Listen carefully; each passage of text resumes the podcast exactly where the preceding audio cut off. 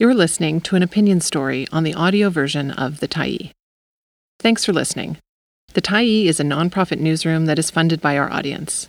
So if you appreciate this article and you'd like to help us do more, head on over to support.thetyee.ca and become a Tyee builder. You choose the amount to give, and you can cancel anytime. The last thing Alberta's NDP needs is a name change. By David Climenhaga, December 5, 2023.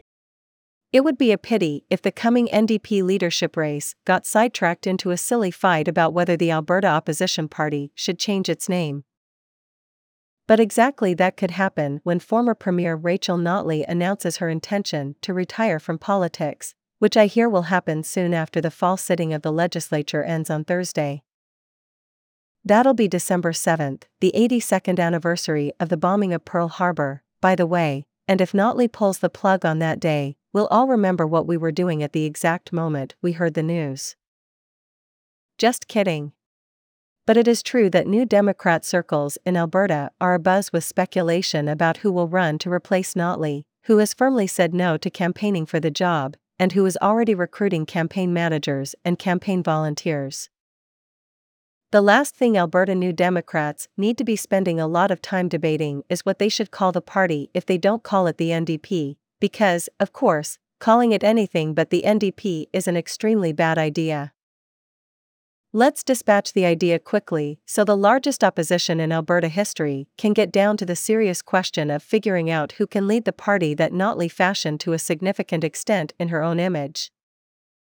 And not just who can hold the party together, or just beat Danielle Smith in the next election, but who can defeat whoever replaces Smith as leader of the United Conservative Party and Premier. Because, let's face it, politicians and the strategists they hire alike are famous for picking the best general to fight the last war. Notley stuck around after the debacle of the 2019 election because she accurately saw that in a short time Albertans would come to despise Jason Kenney, the smart arse Laurentian elitist who rode in from Ottawa in a fake populist Tory blue pickup truck. She called that right, and had the May 29 election this year been a contest between parties led by her and Kenney, that very well could have tipped the balance in the NDP's favor. But the UCP, its base unhinged by the inconvenience of obeying the rules during a pandemic, didn't stick with Kenney, did they? They sent him packing and chose Smith, the glib populist who gaslit her way to a narrow victory. The NDP needs a leader who can deal with the threat it faces in 2027, not just the one it faced in 2023, because they're unlikely to be the same. Meanwhile, we have former NDP MLA Brian Malkinson's bright idea to defuse the constant references by the UCP to federal NDP leader Jagmeet Singh as Notley's boss and their claims that there is a Trudeau Notley Singh alliance, distracting everyone from the task at hand. Malkinson was elected in 2015 as the MLA for Calgary Currie. He was defeated by the UCP candidate in 2019 by fewer than 200 votes. He might reasonably have expected, therefore, to be NDP candidate in 2023, but he was defeated for the nomination by Janet Eremenko, who handily won the riding in the general election by more than 3,000 votes. By setting up a group called Alberta's Progressive Future, getting half a dozen former NDP candidates to clamber on board and publishing a poll that suggests about half of Albertans think the federal party has some influence on the Alberta NDP, Malkinson is repeating and lending credibility to a corrosive UCP talking point that dates back to the Kenney days. It obviously wasn't the NDP's name that lost the 2023 election, it was the Alberta NDP's scattershot messaging and futile game of political whack a mole against Smith, as political blogger Dave Cournoyer put it. If the NDP wants to win the next election, it needs to focus on strategy, not tactics, and that strategy needs to zoom in on no more than three or four issues and hammer the UCP with them day after day. Alberta's progressive future and Malkinson seem to have forgotten what the new Democratic Party has accomplished in the past decade. In the 2012 election, it had four seats and was the fourth party in the legislature.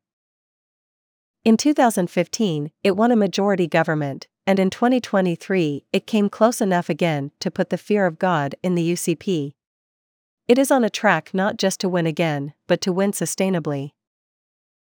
Changing the party's name would divide the party's supporters, drive away a significant portion of its base, and hose away much of the hard work done to implant the idea in Albertans' minds that the NDP is the only Alberta party that offers government by grown ups. I'd suggest that the survey by Janet Brown, a respected pollster, is a sign of the party's growing credibility, not evidence of a popular prejudice it can never overcome.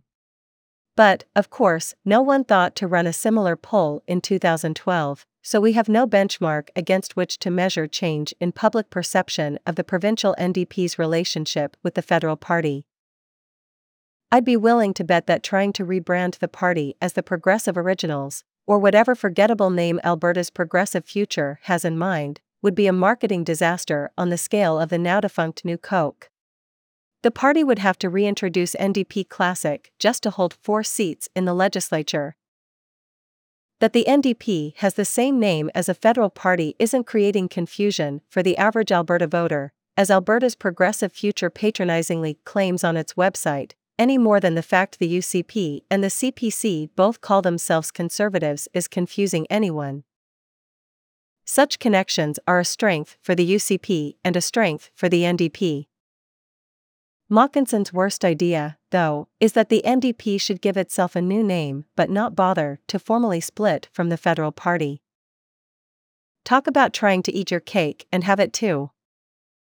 If that happened and I were a UCP strategist, I'd mock them for it mercilessly and accuse them of trying to hide their relationship to the NDP, which would be fair. The New Democratic Party has won before and can again. Alberta's progressive future is a brand that has no future. The NDP needs to forget about it now. Thanks for stopping by the Tyee today. Anytime you're in the mood to listen to important stories written well, we'll be here. And if you'd like to keep independent media going strong, head over to thetyee.ca and click on the Support Us button to pitch in. Finally, big, big thank you to all of our Tyee builders who made this story possible.